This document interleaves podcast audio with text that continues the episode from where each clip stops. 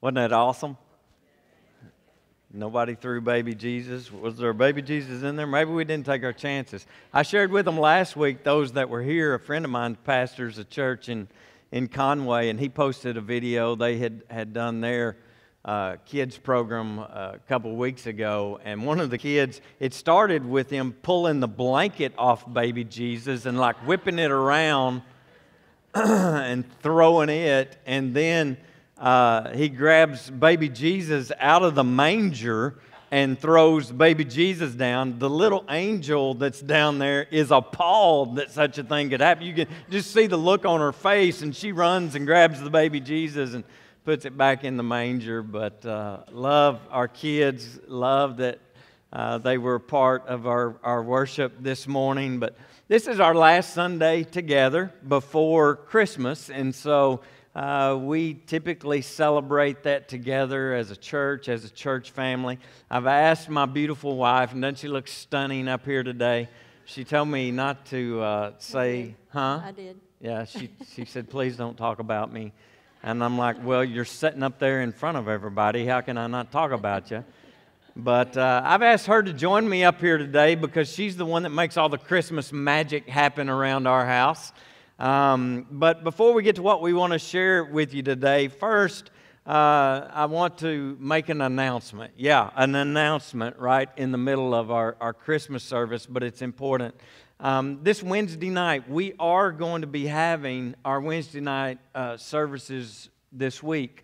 Our, our kids, our young kids, are all going to be having a Christmas party together. Our teens are going to be having a Christmas party in the attic. And then in here in the sanctuary, we're going to conclude our study that we've been doing of Advent and what the candles represent and why uh, we do that. And that will conclude this Wednesday night. So I encourage you uh, to join us. And then next Sunday, everybody say next Sunday. Okay, so you're all paying attention. We're only having one service and no Sunday school. Okay, so there's no 8:30 service, no Sunday school. We're all going to join together next Sunday at 10:30 for a time of worship, and then we'll resume uh, both services again the next Sunday after the first of the year. Well, on the order of the service that they um, gave me, they uh, have have this spreadsheet that says, you know, when everything's to be done, the amount of time that it takes, and all that. Well, on the spreadsheet that they gave me, it said message at this point in time, which uh, typically uh, or is supposed to mean that that's where I'm supposed to preach a Christmas message. Uh, and, and, typically, everyone that's involved in whether it's a Christmas service or an Easter service, it's always pretty well orchestrated and laid out. All right, everybody has practice. You can tell the kids have practiced their lines and practiced their songs, and and uh, the praise team has practiced multiple times on the music that they're doing, and and, and all of that. And so everyone in, in those services uh, knows what they're going to do. I typically have notes made out for my sermon, and I will follow it almost word for word in a service like this. Um, almost word for word because we have it timed and we know exactly how much time it's going to take and, and, all of that. So there's a lot that goes into one of these services. And what is scary about this is Lynette and I sit before you this morning and we're about to wing it. Okay? Which makes her and I both uncomfortable because we're both kind of control freaks and we kind of like to know what hap- you know what's going to happen. Uh, Hunter came up to me following the early service and he said, Y'all going to need to shorten that a little bit. And I'm like, Good luck with that. I don't have any notes, and so we're just going to go with it. But I, I want to explain to you what we're doing. Last Sunday, uh, for those of you that were here, I preached a sermon out of Luke chapter 2. Talked about Simeon and talked about Anna and the, the importance of, of, them in this Christmas story, what we could learn from them and take away from that. Well, uh, when I got home, uh, I believe it was Sunday night. It was either Sunday night or Monday night. I can't remember. We're, we were sitting in our living room and we were talking a little bit about that message. And Lynette began to share with me uh, as she's been studying the Christmas story these past few weeks. Uh, she began to share with me kind of what had stood out to her this week. And as she began to talk about it and talk about what God had impressed upon her uh, she began to get emotional as she was sharing it. And I could tell how dear this was to her heart and what God was saying to her through the Christmas story this year. And so, what I asked her to do is just to join me up here and share some of that. So, what we're going to do today is basically uh, share with you what takes place in our living room. Off, well, no, probably not. Um, but uh, kind of conversation that we've had, uh, especially about the Christmas story this year, and just allow you to be a part uh, of that conversation. Just kind of what jumps out at us. First, I want to thank you for doing this. I know it's um, it's something that you're not comfortable with. She says, I always cry when I get in front of people, and it's okay. That's what makes it good. But this Christmas is a little different for us and our family, isn't it? Uh, we, it's kind of, we've not really gone full fledged uh, light show blowout like we normally do. To kind of share what's been going on in our lives the last few months. Well, he's told you that we're building a barn and bought a little, little bitty farm and building a barn. Thank you, David. And um, and David, apartment, I, yeah. Both Davids. Our David, our plumber's here. That's true. Oh, yeah. Yeah. But they're helping us build a barn with a little apartment in it. So we're trying to go through everything that you've collected over 33 years of marriage to throw the junk away that should have been thrown away 32 years ago. And uh, just kind of getting ready to. But I know transition. a guy that owns a dumpster yeah, service. We know a so guy. that helps. We know a guy. yeah. So, uh, uh, Black Fork Dumpsters, if anybody's looking, uh, little pitch there. Go ahead. I'm, done. I'm done. sorry, you're done. I'm done. done. That's all I have so to say. yeah, we've been kind of busy doing that, and uh, hopefully we'll have that finished up in the next month or two.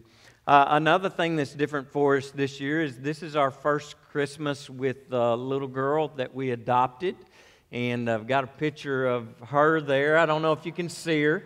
That is not a full size Santa, but that is a full size Macy sitting beside Santa and she's our little miniature schnauzer, and she rules the roost. She is beautiful, and she knows she is beautiful. And so uh, uh, it's been fun spending our first Christmas uh, with Macy. But I, I, just want you to share, and uh, we're both going to talk, but uh, just share a little bit of what you shared with me last week as we talked about this there uh, in our living room, and then I'll, I'll share my favorite part. So um, you need to know that I can't talk about anything biblical without crying, and I don't cry pretty. It's real ugly.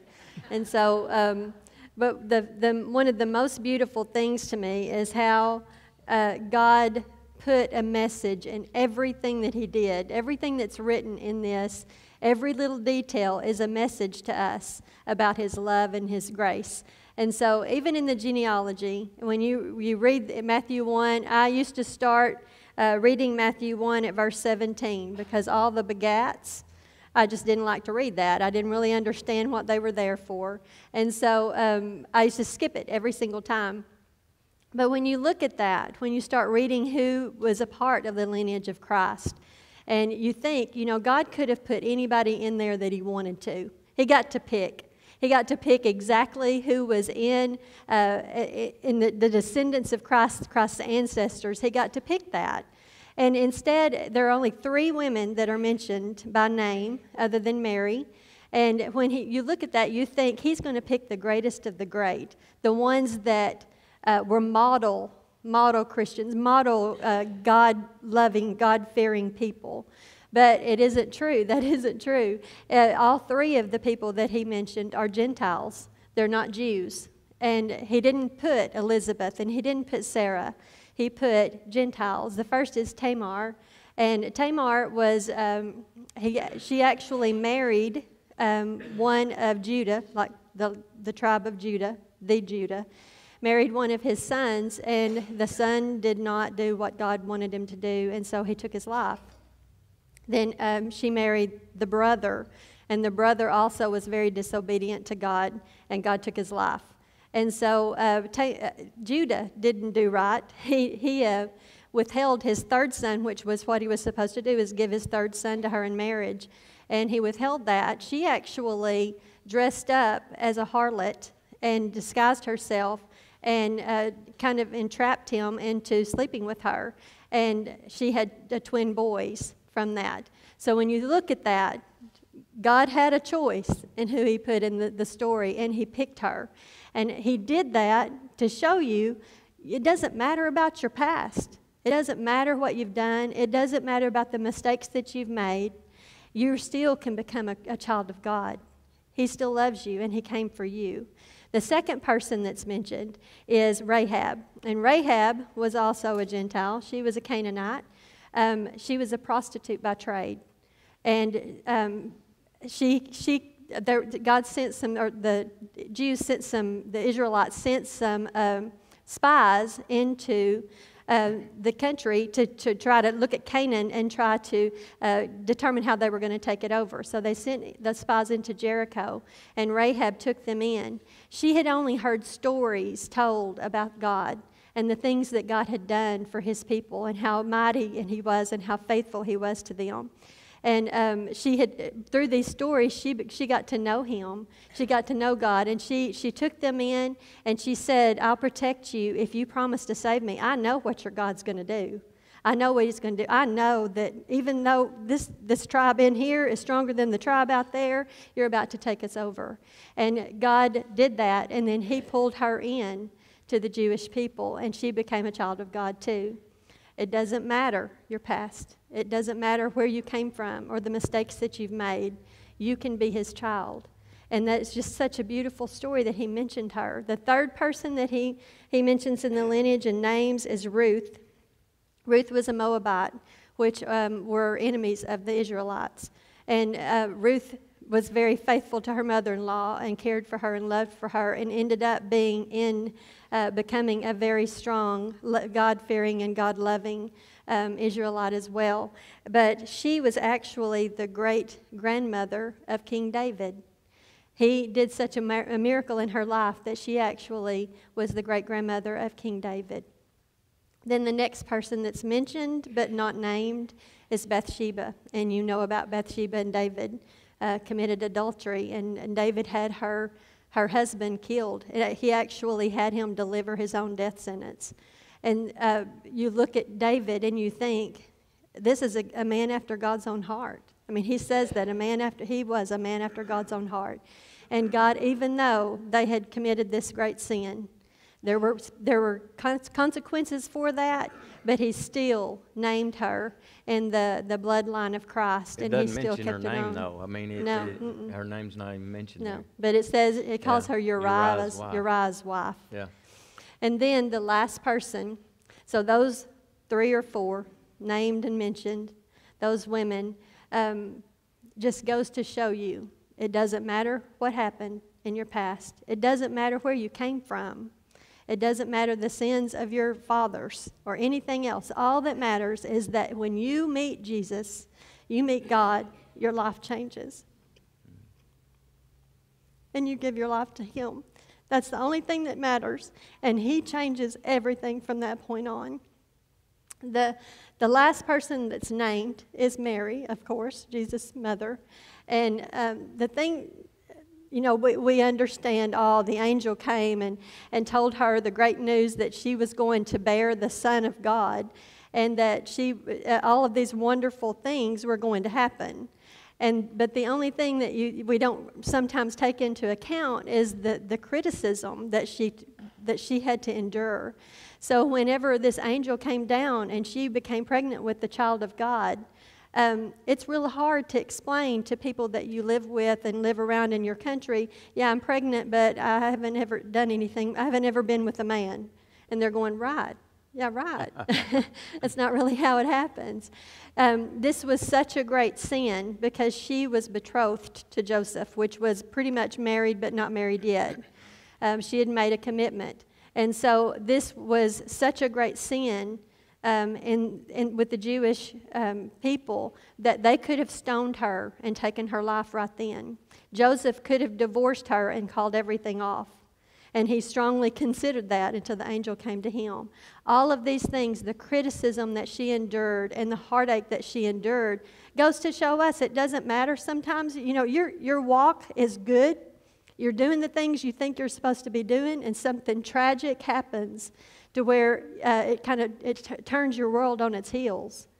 And when that happens, we think, what did I do to deserve this? You know, what did I, I have a special friend that's going through a tough time and it's not her fault right now. And you're thinking, why? Why this? But behind every heartache, there can be a beautiful miracle. Mm-hmm. God can do the most wonderful things at the time that we seem to be hurting the worst. And He promises in His Word that it doesn't matter what happens in this world to you. If you're my child, I'll work everything for your good. Mm. Everything for your good. Mm-hmm. So I think just if we just look at who God is and who He came to be with, Hunter said, You know, Mom, it's just after the first service, he said, Mom, it's a miracle women are even mentioned in the lineage of Christ. Mm-hmm. because women weren't, you, you didn't mention women. You didn't talk, and Hayden said, Yeah. And if you look at the way he came, actually, the women were the only one that talked. They were the only one that um, I mean, he stopped, he stopped the voice of others. They were the only ones that were telling that. So, just a beautiful, beautiful story. Just a beautiful story of God's grace and forgiveness and life changing. His, his, his love is just life changing to us. And uh, if you just walk with Him faithfully, everything will work for the good of, of you. Mm-hmm. That's good. And these, these people that far from perfect, are mentioned here just to let us know Jesus, our Savior, came from them. It was part of His plan that they would be used, you know, not the most popular, not the most wealthy, not the most perfect people, but flawed people. He used for His glory and for His good. And it's, that's so powerful. And uh, I appreciate you, you sharing that. I just want to share real quickly kind of what stands out to me, and, and it's something that's always stood out to me in this story because I just feel like I can relate uh, with the shepherds in, in this story. I just I have always felt that way. They've been kind of my favorite part of the story. I just want to quickly uh, recap uh, what Hayden shared with us earlier. Um, that part of the story again, beginning at Luke uh, chapter 2, verse 8. It says, And there were shepherds living out in the fields nearby, keeping watch over their flocks at night. An angel of the Lord appeared to them, and the glory of the Lord shone around them, and they were terrified. But the angel said to them, Do not be afraid. I bring you good news that will cause great joy for all the people. Say, all the people. All the people. Who does that include? All the people. That includes every single one of us, right? I bring you good news that will cause great joy for all the people. Today in the town of David, a Savior has been born to you. He is the Messiah, the Lord. This will be a sign to you. You will find a baby wrapped in cloths and lying in a manger. Suddenly, a great company of the heavenly hosts appeared with the angel, praising God and saying, Glory to God in the highest heaven, and on earth peace to those on whom his favor rests. And, and I guess why this is so impressive to me is because of who God chooses, who God picks to make this announcement to. And, and, I don't know if that stands out to any, anybody else but me. I know I've preached on it before, but I, I mean, if I was God and this was my son, and I knew what my son was about to do and why he was coming and all this, and I was going to announce the birth of my son to the world, I probably wouldn't have done it like this, right? I mean, when our kids were born, uh, we had a, I had a list. I remember I had to, to actually destroy it because I had a list of who I was going to contact when the boys were born. Uh, and the, it was like a priority list, and so we had to destroy it because we didn't want to other we didn't want people we didn't want y'all to know where you were on the list, okay?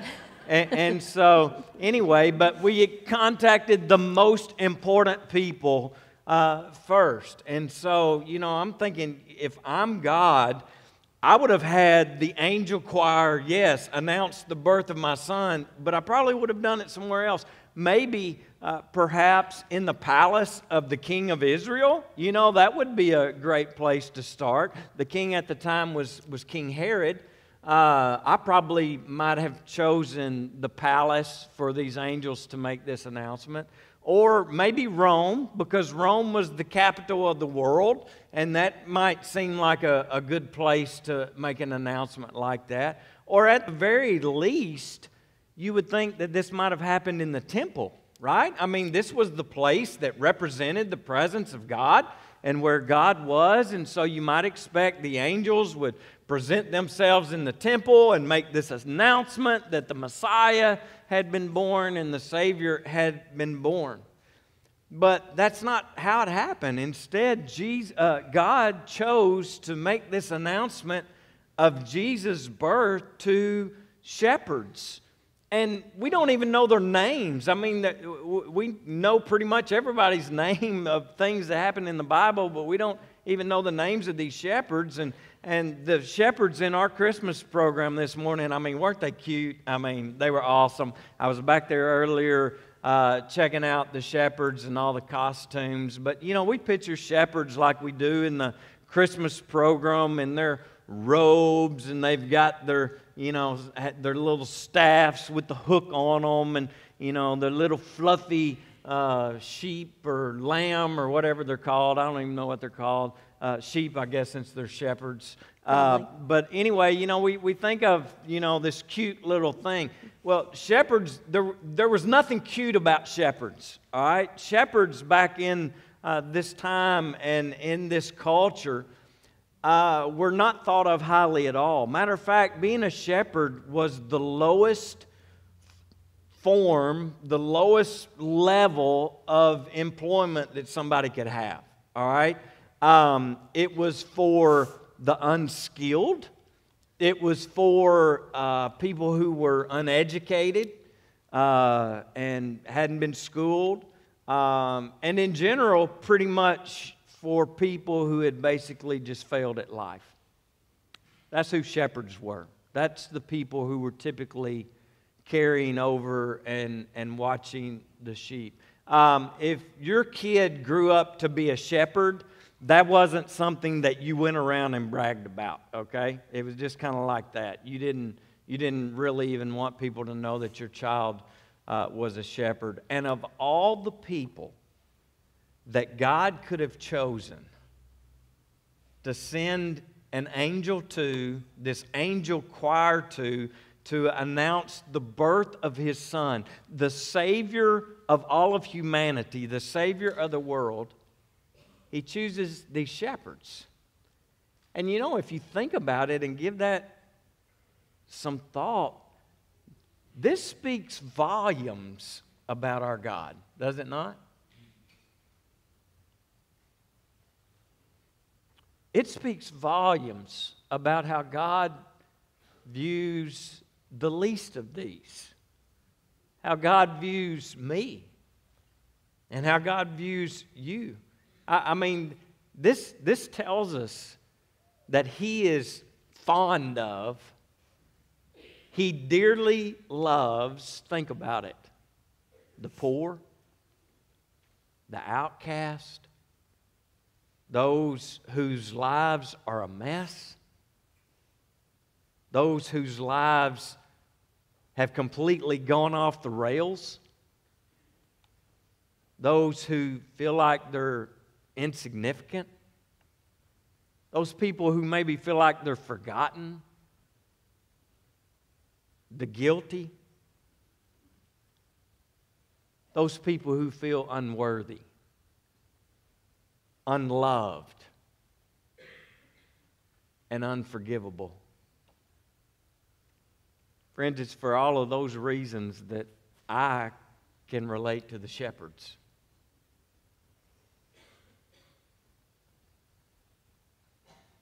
I've been there. And I believe that some of you have too.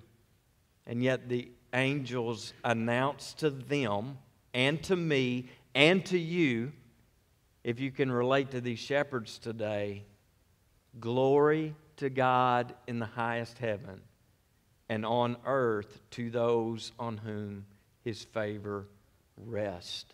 Don't miss this.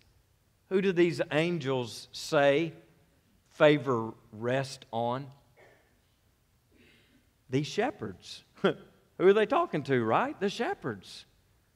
These shepherds and all those and all of us who can relate to the shepherds. And I don't believe that I'm the only one here today that can relate to them. I believe that we all can, or at least we all probably should. Because we've all fallen short of the glory of God, right? There's nobody perfect in here today. We've all sinned, and we've all fa- fallen short of the glory of God. But yet, what does this tell us? His favor rests on the shepherds.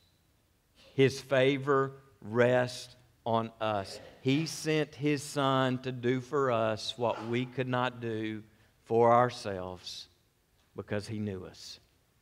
And if we accept Him, and we walk in steps of faith, these transforming steps of faith that we've been talking about the last few weeks leading up to, today. If we'll do that, think about it. Even the shepherds, even me, even you can be called the children of God. His son and his daughter and we are adopted into the royal family. I don't know if you ever think about that or not. It gives me goosebumps to think about God would pick me. All right. Now, I know some of you, and you probably think, yeah, I should be adopted into a royal family. I should never have been even allowed close to the royal family, right? but yet, He chose me. And He chose you to be adopted into the family of the King of Kings. And I can't get over this where it says, His favor rest on you. His favor rest on you. Think about what that means to you this Christmas. My prayer for all of us this Christmas is that I'll receive him the way the shepherds did. That you will receive him the way that the shepherds did. And what did they do? Well, they went to see him, right? They, they went to find him, they went to see him. And once they had seen him, once they had experienced the Savior and who the Savior was, and this transformation that comes through him, you know what they did next? Let's skip down to verse 17 real quick before we close. It says, When they had seen him, they spread the word concerning what had been told them about this child, and all who heard it were amazed at what the shepherds said to them. Friends, once you have seen Jesus, once you have seen the Savior and experienced Him, and He begins that changing, that transforming work in you, other people will see Him through you, through your actions through the things that you say, people will see him and know him. Because you know what? We talk about what we're excited about, right? I mean, we were talking about the Razorbacks until they just lost two in a row. Now, I really don't want to talk about it anymore, right? So we talk about what we're excited about. Are you excited about seeing Jesus? Are you excited about experiencing Jesus? Are you excited about this transformation that can only come through Jesus? We will share what we're proud of and what we're excited about. Well, what else? I share the, uh, the thing about the uh, the wise men that we talked about as we wrap this up because I thought that was that was a good thought. So a couple of years ago, when he asked me to talk at Christmas time, I shared pieces of this then. But um, when you think about the Magi, the wise men, those were actually astrologers um, from the royal court of Persia. Again, uh, they weren't Jew- Jewish people. Um, but they were looking at the stars. That's what they did. They, they searched the stars. And they found something um, one night that was so extraordinary that they, they knew that it, was, it had to be from God. And so they started following that. They knew that it was the God of the Jews. And they went to Jerusalem because that's where the palace was. And you, again, like Steve said, you look for a king in a palace. So they went to Jerusalem uh, trying to find this king, this, this uh, new king. And when they got there, they talked to the people. So, the good thing about, the, the most amazing thing about that to me is that God put his sign exactly where he knew they would be looking. Mm. You don't have to search for him, he makes sure that you know where to find him. And that's just beautiful to me. Yeah. That's beautiful to me that he does that because he does that in our lives too. But then the sad part of that story is that when he, um, when they got there, to the Israelite people, to the Jews, to the people that God spoke directly to, he led them out of captivity multiple times because they got, kept getting themselves back into it by, by not trusting him and serving other gods. But he led them out of captivity, he fed them, he made water come from rocks. He did all these miracles for them. And when they were so disobedient, he said, I will not speak to you. You won't hear another word from me for 400 years. The next time he spoke was when Jesus was born. So Jesus was actually the Word of God wrapped in skin that was delivered to us. And so they, they recognized his star and they went to in search for him and they went to the people that they knew would know where he was. And they did. They asked uh, King Herod, where is, where is this child? That we, we've seen his star. Where is he? And when they found him, when they, they uh, uh King Herod, of course, didn't know, he went to the people uh, God's people, God's chosen people. Those that he had spoken. Leaders. Yeah, yeah, the religious leaders. They had it all memorized. Exactly. and they quoted scripture telling exactly where Jesus would be, where the baby would be born. They quoted exactly where they could find him. They told the Magi, This is where you go to find him. It's been told for hundreds of years. And then they turned around and walked away and let the wise men go without them. They didn't go. That's heartbreaking to me. And my prayer is that we don't do that.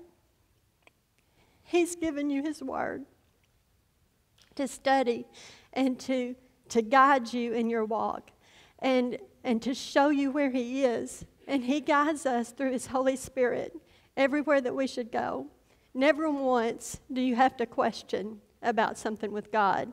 If you're ever at a path to where you don't know whether you should do this one or whether you should do this one, you go where His peace is, because His peace is the guiding, the guiding light of our lives.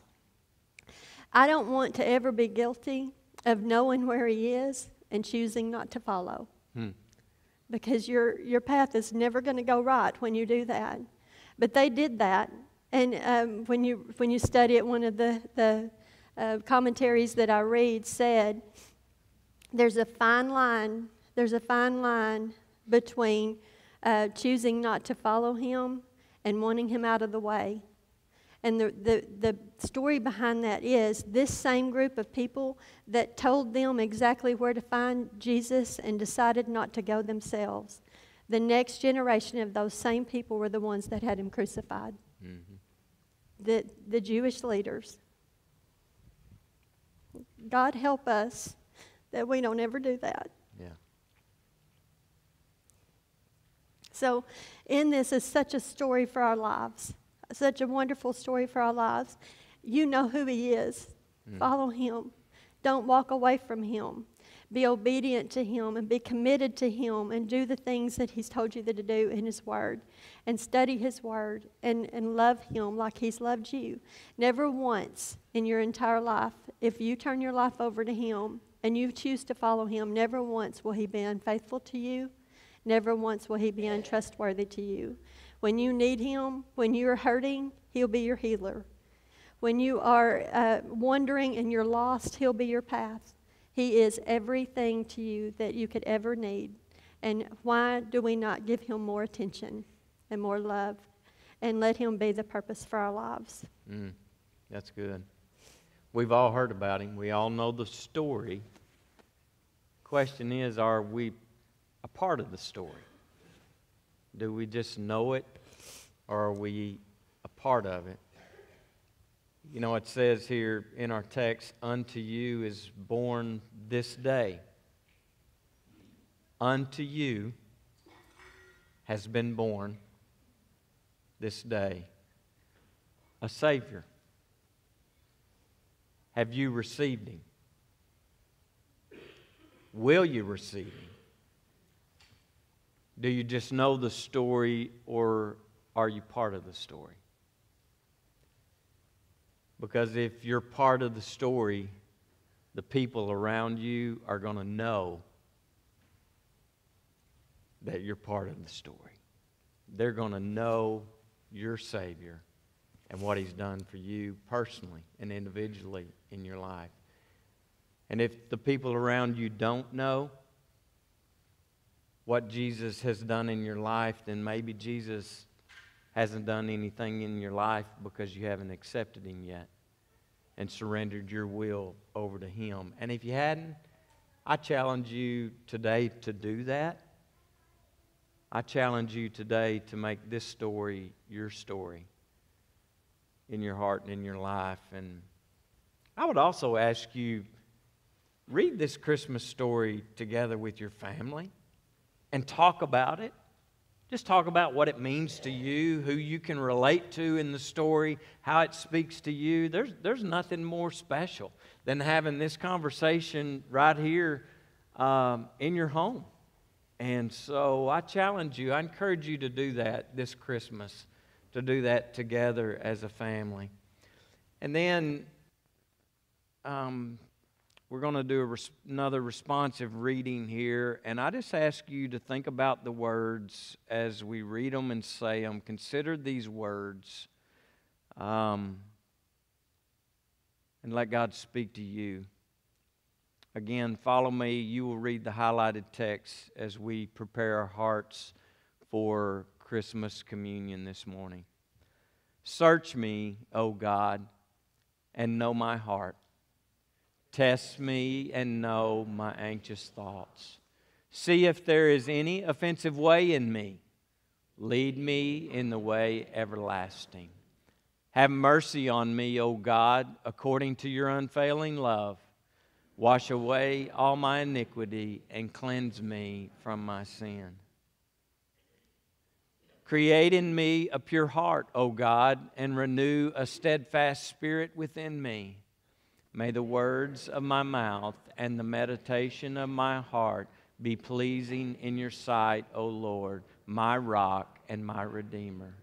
Jesus declared, I am the bread of life. He who comes to me will never go hungry. If anyone eats of this bread, he will live forever.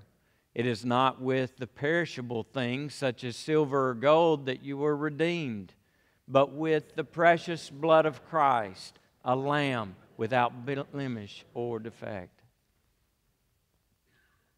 The blood of goats and bulls and the ashes of a heifer, sprinkled on those who are ceremonially unclean, sanctify them so that they are outwardly clean.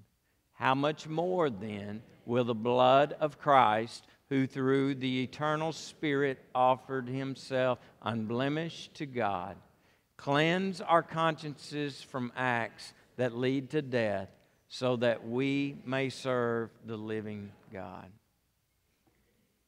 This morning we come to this sacred time of communion. Uh, when you came in, you found in your seats there the elements of communion, along with a candle that we will get to in just a few minutes. But first, I want to say this, especially to those that might be visiting with us today or uh, may have never participated in communion at a Nazarene church before. The Church of the Nazarene does not require that you be a member of this local church in order to receive communion. We only require and ask that you are a follower of Christ. You are a part of His church, the church, the family of God, and you've done that by believing and receiving and accepting Him as your Savior. You're invited to participate if you've done that in your heart and in your life. Now, if you would like for your children to participate uh, this morning, that is solely up to you, okay? It's not my place to tell you whether your kids ought to receive communion or, or not today. Uh, if you would like for them to participate in order to teach them the importance uh, of what we're doing here today, uh, by all means, it's a beautiful uh, sacrament, and uh, you're welcome to do that if you would like to teach your children this morning. So, if you would, please take the communion elements in your hand at this time, and if you peel off the bottom layer of the cup, it will uncover the bread. So, I ask you to please remove the bread at this time. If anyone around you needs assistance, please take a moment to help them. I know these can be challenging sometimes. If is there anyone that doesn't have one at their seat or one close by and you need one, just lift your hand. Jesus said this about the bread that we hold in our hand today.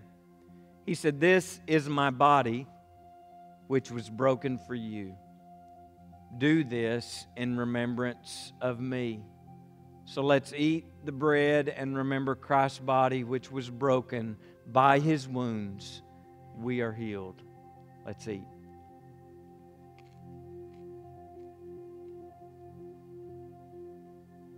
Now peel back the top to expose the juice. And again, you may want to help your child or someone close to you. But Jesus said this about the cup that you're holding. He said, This cup is the new covenant in my blood. Whenever you drink it, do it in remembrance of me. Let's drink the cup today and remember the blood that was shed so that our sins could be forgiven.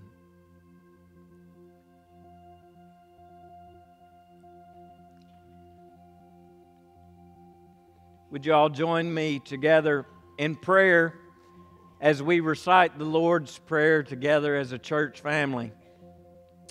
Our Father, who art in heaven, hallowed be thy name. Thy kingdom come, thy will be done on earth as it is in heaven. Give us this day our daily bread, and forgive us our trespasses as we forgive those who trespass against us Lead us not into temptation, but deliver us from evil. For thine is the kingdom, the power, and the glory forever. Amen.